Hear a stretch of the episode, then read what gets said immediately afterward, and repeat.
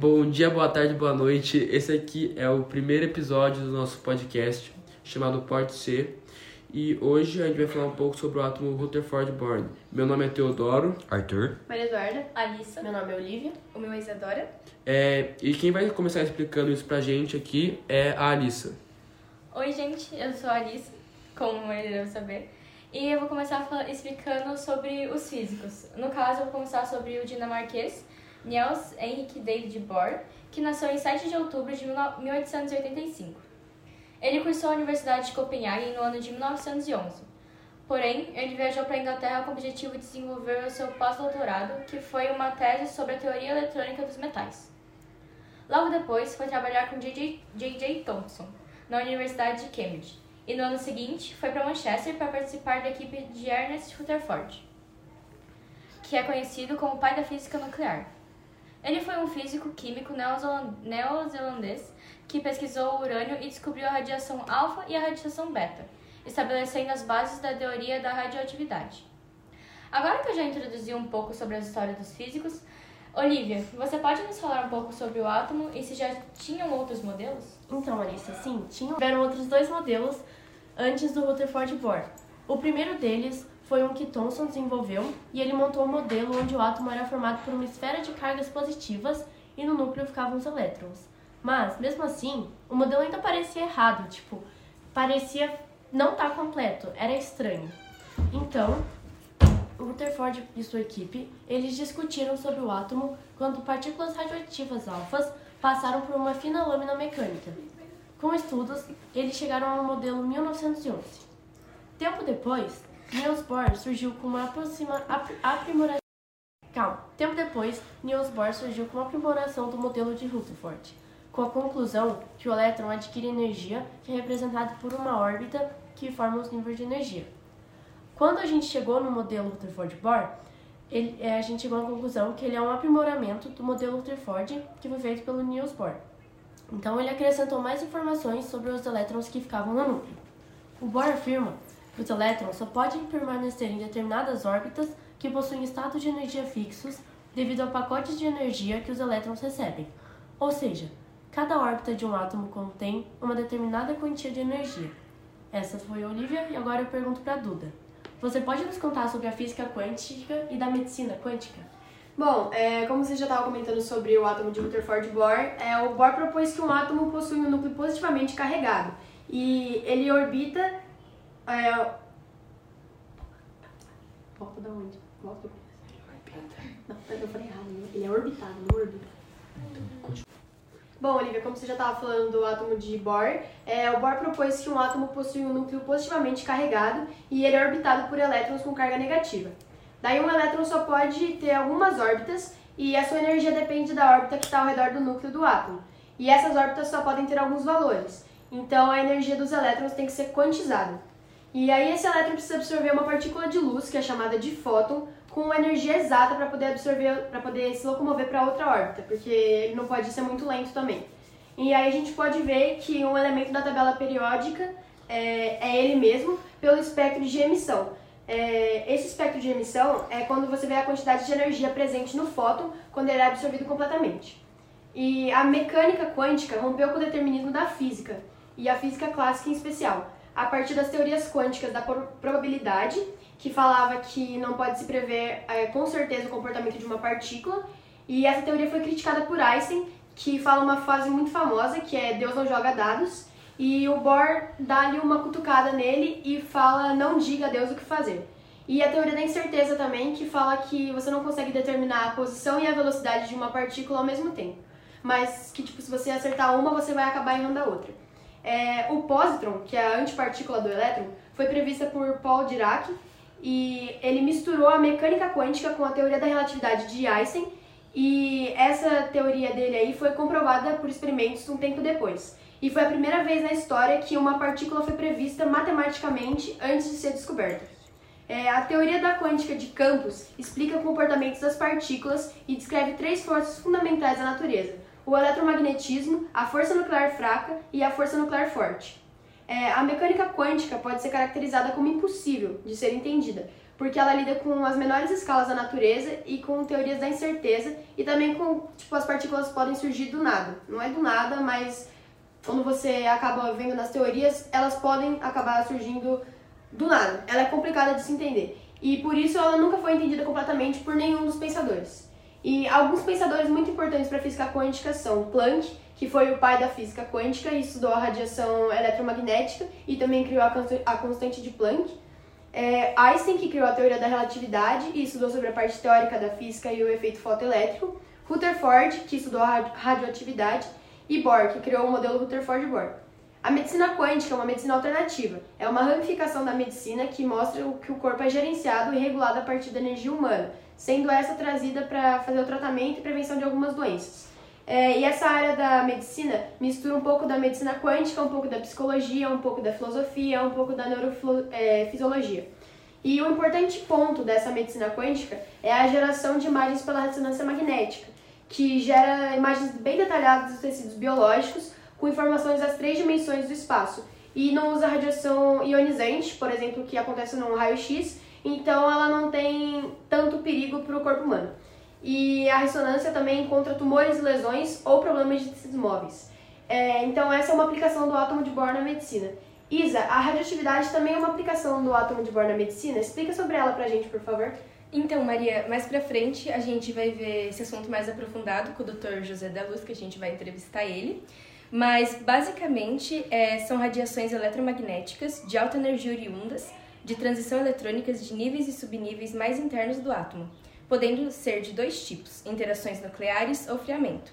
E, em resumo, é, ela utiliza radiações para realizar diagnósticos e até mesmo tratamentos de algumas doenças. E também... Então, esse foi um pouquinho da radiologia e tem mais uma aplicação que é a medicina nuclear, que os meninos vão falar. Uh, estou fal- uh, estão falando agora o Arthur e eu vou começar introduzindo...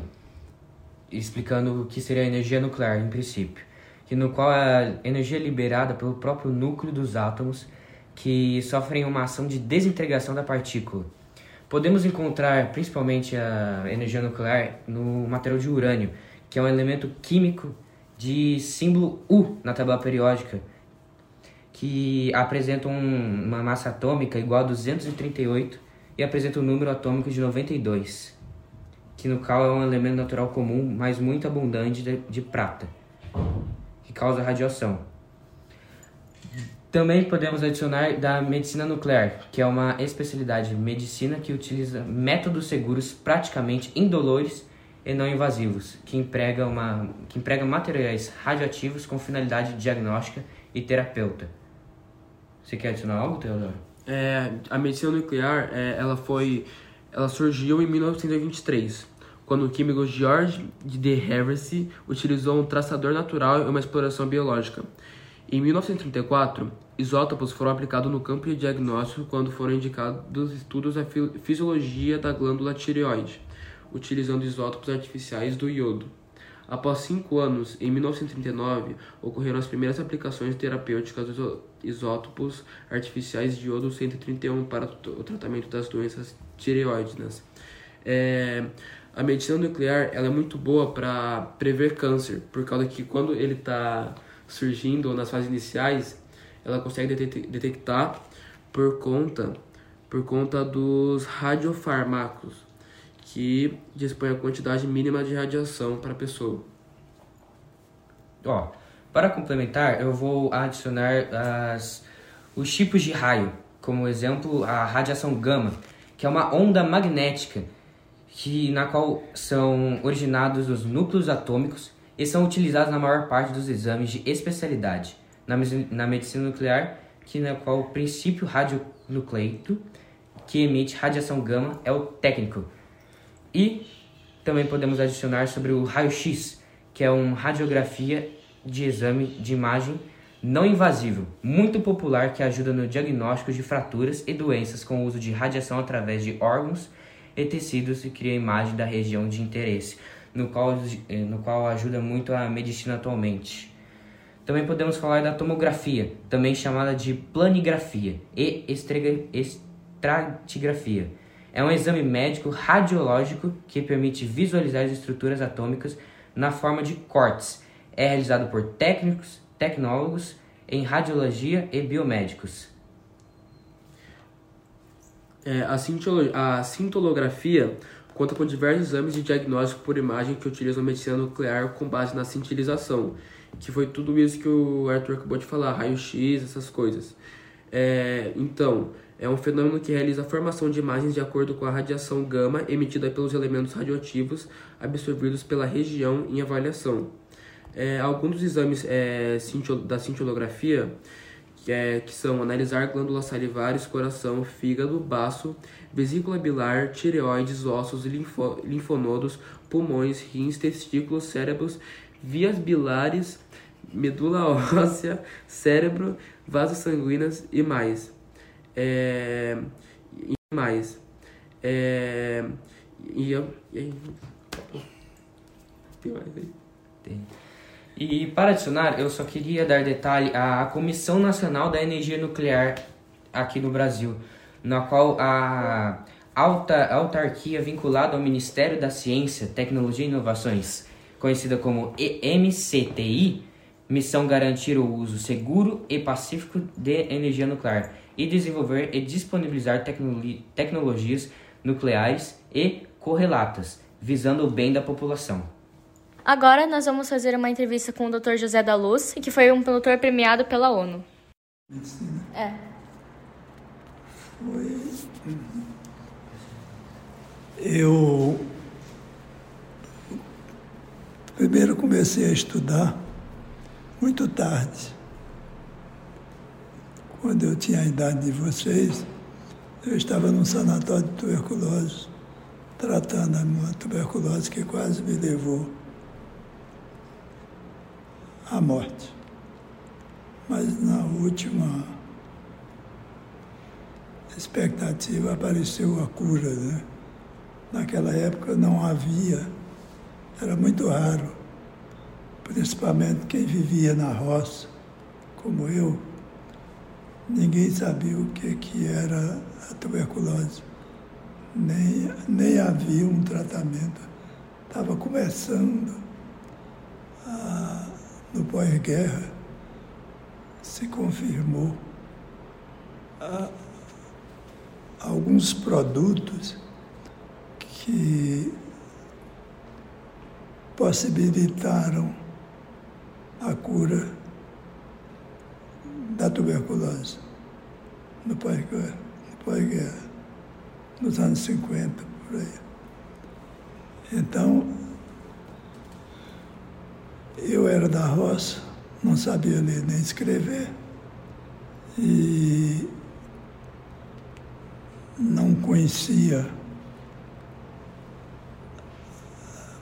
os problemas da tuberculose. Mas uma hora complicou, eu fui parar num sanatório em Teresina, eu sou de Picos, são trezentos quilômetros de distância. E, felizmente, consegui chegar ao sanatório, onde fiquei internado dois anos e dois meses. Eu não sabia ler nem escrever, mas foi uma freira, vendo eu falar todo atrapalhado no, lá no, na roça. Ela era muito... Ela não se conformava de ver um indivíduo com dezoito anos, analfabeto. Ela era crítica, fazia... E ela logo me, se, me proporcionou a oportunidade de ir no sanatório, botar uma mesinha e arrumar papel, tinta e tal.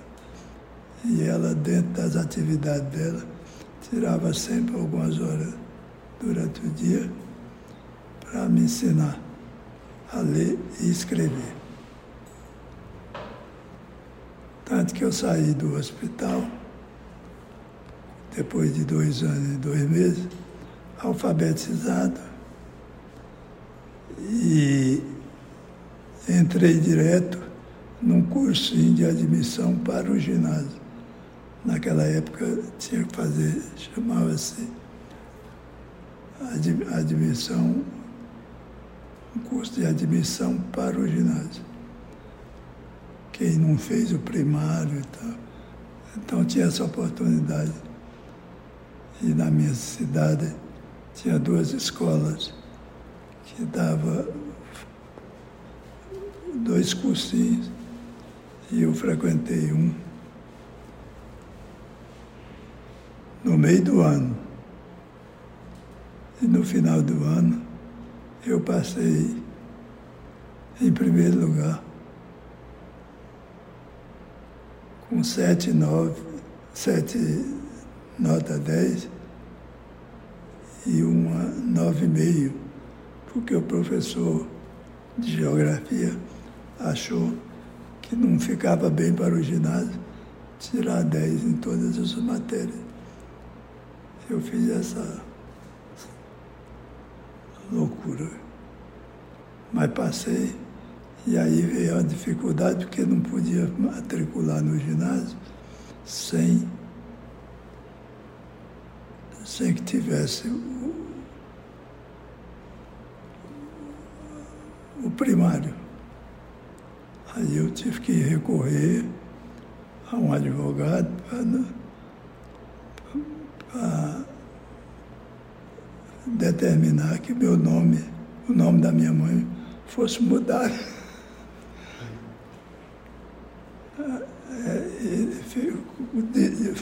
Ficasse do jeito que estava no Exército.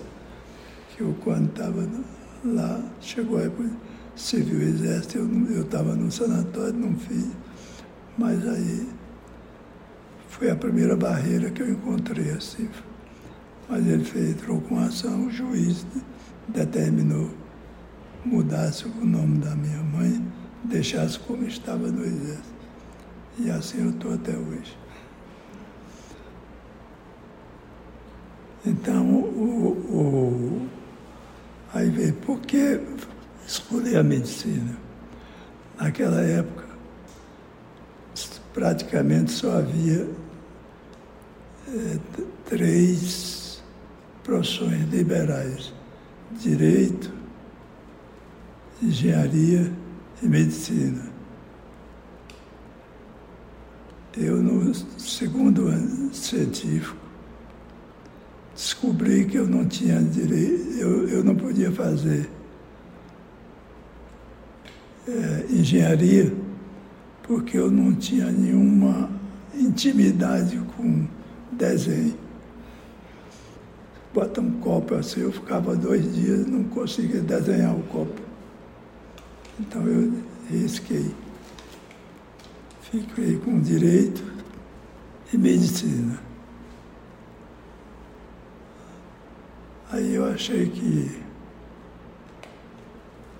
escolhi medicina. Na minha turma nós éramos, formamos cento e cinquenta e quatro. Eu fui o único que fiz, que fez medicina. O resto ninguém quis saber, fez direito, fez engenharia, fez outra. Então eu fui uma, uma, uma escolha,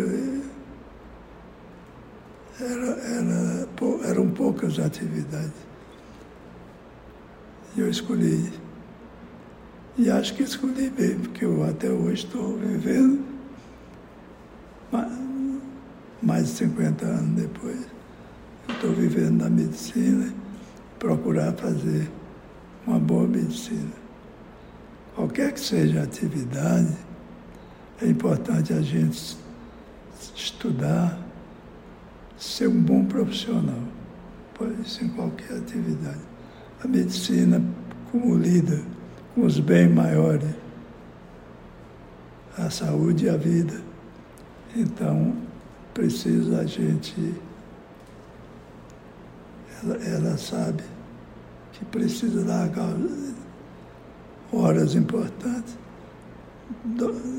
não pertence a ela, como não pertence a vocês. Fazer o bem, qualquer que seja o sacrifício. Não sei se eu respondi como você. Acho que sim, você quer perguntar aquela do WhatsApp, que é da radiologia, algumas coisas lá, tipo... Tá frio aí? Eu... Não? Tá bom? Ah, então tá bom.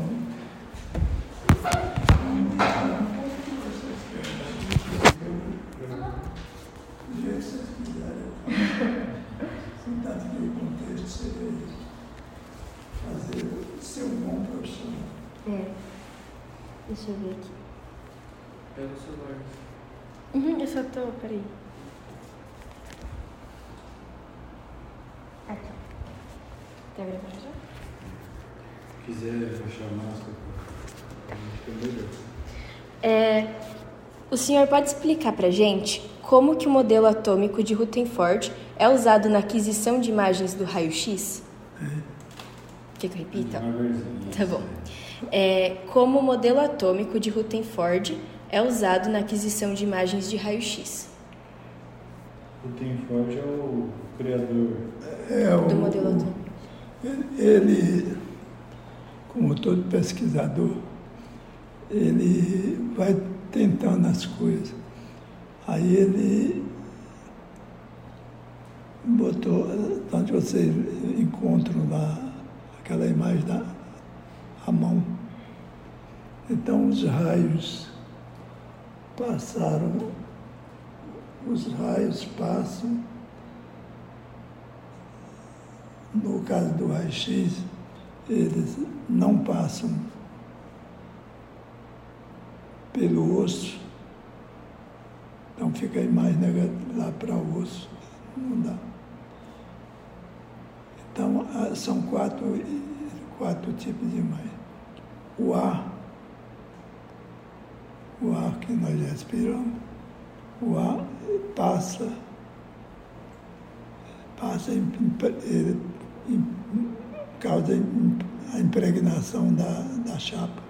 Uhum. Passa toda. O, a gordura as, passa parte, uns raios passam e outros não. Aí o terceiro é as partes moles, quer dizer, o músculo, os vasos, o músculo, passa, passa mais. E, finalmente, o osso não passa. Então, essas quatro, essas quatro partes, é, é, o ar se baseia, a radiografia, ela se baseia na, na o pesquisador, o, o Röntgen, ele estranhou porque tudo não... não havia, não havia, ficou os raios que, que, que passaram e raios que não passaram. Aí por isso que ele ficou atrapalhado e não sabendo aquele raio, por que é que aquele raio não passava no osso, passava na parte mole, passava um pouquinho na gordura e do ar passava tudo. Aí, como ele não, não conhecia, foi chamado de raio-x. Vocês entenderam? Ah, agora entendi. Raio-x tipo incógnita. Assim, por isso que ficou raio-x até que aparecesse. E aí ninguém até hoje. Mudou o nome. Mudou o nome. Ele é raio-x porque era um raio que ninguém conhecia, a ciência não conhecia. Que legal. E a importância, né? Você perguntou da importância. Ah, sim, a importância. E a importância, doutor? É. E a importância da criação do raio-x? Ah, muito, muito. Não havia outro meio. Foi um... Sem dúvida, foi meio mais da pesquisa na época, mais importante, que mais possibilitou o diagnóstico. Sim. Eu fui, eu estava, eu fui em Chicago. Nossa. Quando fez cem anos da descoberta do raio-x, tinha cinquenta e quatro mil pessoas. Nossa. No congresso, o maior congresso da época, dos anos cinquenta, quando fez cem anos da, coberta, da descoberta do raio-x. Aí eu tive o prazer de estar lá, de ver aquela multidão toda, querendo aprender. É. Muito legal. Deixa eu ver se tem mais alguma coisa.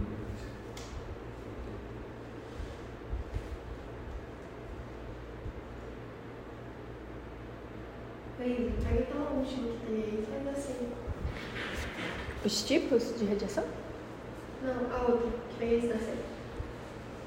Quer viver? Não tem. Pode fazer um pouquinho agora, Maria. Deixa. Vocês entenderam essa? Sim. Aham. Porque ninguém, ninguém conhecia. Ninguém foi. Quatro atômicos, né? Você que sabe. Aqui, essa. Mas pode fazer um pouquinho ali, você faz. O ar-condicionado está muito forte, senhor? Quer que diminua um pouco? É, doutor, a gente queria saber como que ocorre a emissão e o deslocamento de energia nos equipamentos da radiologia. Como? Como que ocorre a emissão e o deslocamento da energia nos equipamentos da radiologia? Como que funciona... na hora que aperta o botão para emitir o raio. Quando nós apertamos o botão, como que ele, qual que, como que faz a geração dos elétrons? É, tem os, os elétrons. Isso, neutros e elétrons. Então, os elementos, né? Bom. Bom, o, o raio, ele, ele, ele, ele passa atravessando o ar, é, ele entra naquele princípio, né? Quer dizer, ele passa pelo ar, não, não, não é interrompido, não é bloqueado. Ele passa em partes gordurosas, está dentro daquele princípio. Fica um pouco, ele perde uma parte desses raios, não passa. É absorvido. Depois vem outro, que, que é o músculo, passa um, uma parte maior e, finalmente, quando chega no osso, ele não passa. É, é, o princípio é esse.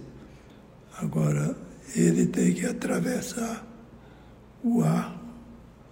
As, porque se você pega, por exemplo, uma madeira, ela pega parte do, dos raios, um pouco, mas pega. Então ela tem que estar ali, pegar o... Não sei se eu estou... Se está tá dando para vocês... Porque o, o princípio é esse, quer dizer, o raio passa no ar, é interrompido um pouco na gordura e mais no, nas partes moles, entendeu? E, a, e aí o resto fica por conta, é, é um raio-x, ninguém conhece. Uhum. E a, a mulher doente, de tanto colocar a mão para demonstrar a descoberta e tantos outros vídeos. Tem lá na Alemanha, em Berlim, tem, uma, tem um museu da, das vítimas do Einstein.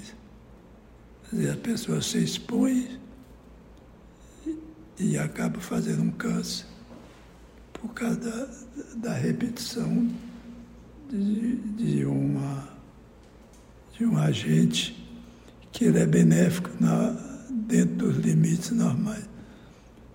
Quando repetido intensamente, causa danos a um câncer. Uhum. Então tem, uma, tem um museu da, das vítimas do Einstein e da Madame Curie, que era uma francesa que, que, que fez a experiência. Então, então tem, tem aqui na... Tem, esse quadro aí. É, nesse quadro aí, mostrando as vítimas do Einstein. Ó, Maria, eu queria agora uns meninos perguntar se muito contato tem o perigo de causar dano, essas coisas. Tá. Vamos? Você pergunta ou pergunta? É, daí já sabe a mesma lógica que eu estou falando. É. Agora, a próxima pergunta é a mesma lógica que o senhor está falando, que são os danos incomuns. Doutor, eu queria saber agora quais são os possíveis danos que a exposição à radiação pode causar, principalmente no corpo humano. A repetição desses raios que são benéficos para to- todas... Quer repetir? A repetição é que causa o dano e, e evolui sempre com uma destruição das células do organismo e, consequentemente, causando um câncer. O organismo defende, se defende até onde ele consegue. Quando a, a A repetição é, é grande, frequente, intensa, então ele não resiste e, e, e morre, aquelas células morrem. E aí a gente chama isso de, de câncer. Quer dizer, você elimina a vida daquelas células. Entendi. Por isso mesmo que os médicos usam esse tipo de barreira para se proteger da radiação, não é mesmo? Daqui, proteção, bioma. Aí o que é que acontece? Que a gente, a ciência determinou e todos foram, cada um fazendo a sua parte. Você tem que proteger aquela parte do organismo que não pode ficar recebendo. Aquele pedacinho do organismo que precisa da irradiação para matar aquelas células malignas. Então, ela deixa... A ciência determinou que se deixe passar aquela quantidade de células que precisa ser eliminada. É o caso da célula maligna.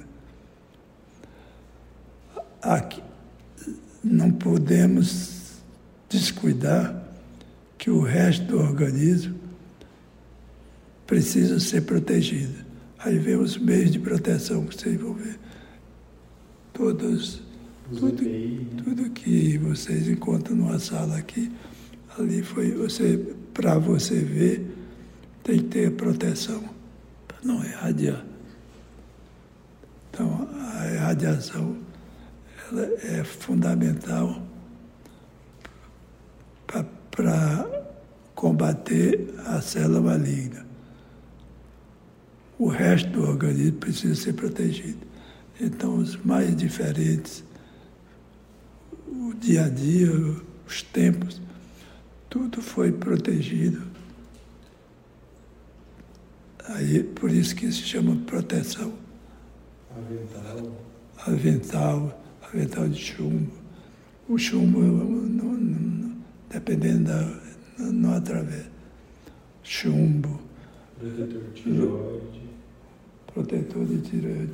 Toda aquela parte do organismo que não pode pagar o pato. Das células malignas. Ele precisa ser protegido. Aí é, é o neném pequenininho que você vai fazer um, um, um raio-x para ver aparelho urinário, fazer qualquer parte. Mas você tem que ter o conhecimento de só irradiar aquela parte que precisa ser irradiada. Para a outra, você tem que proteger todo, todo o organismo, precisa ser protegido. Você faz uma criança, faz uma mulher que tem o ovário que precisa ser protegido para não, não, não causar qualquer dano na, na função, na fertilidade. É o homem, todo mundo que precisa ser protegido. A proteção é fundamental, porque o raio-x é benéfico na medida do, que a ciência determinou que, que pode ser aplicado. O resto precisa de proteção. Não se economiza. E aí tem um mundo de coisas que vocês vão encontrar. É o chumbo, vários. O chumbo, então, é, é, é fundamental para toda a indumentária, toda, toda a proteção do, do, do organismo. Aí não adianta ficar especificando isso. Você tem um probleminha no, no canto do olho aqui, você não pode irradiar tudo. Só se irradia onde existem células que são prejudiciais.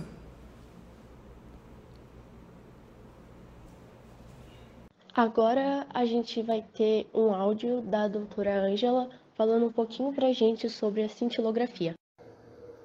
Olá, bom dia a todos. Meu nome é doutora Ângela e eu sou cardiologista.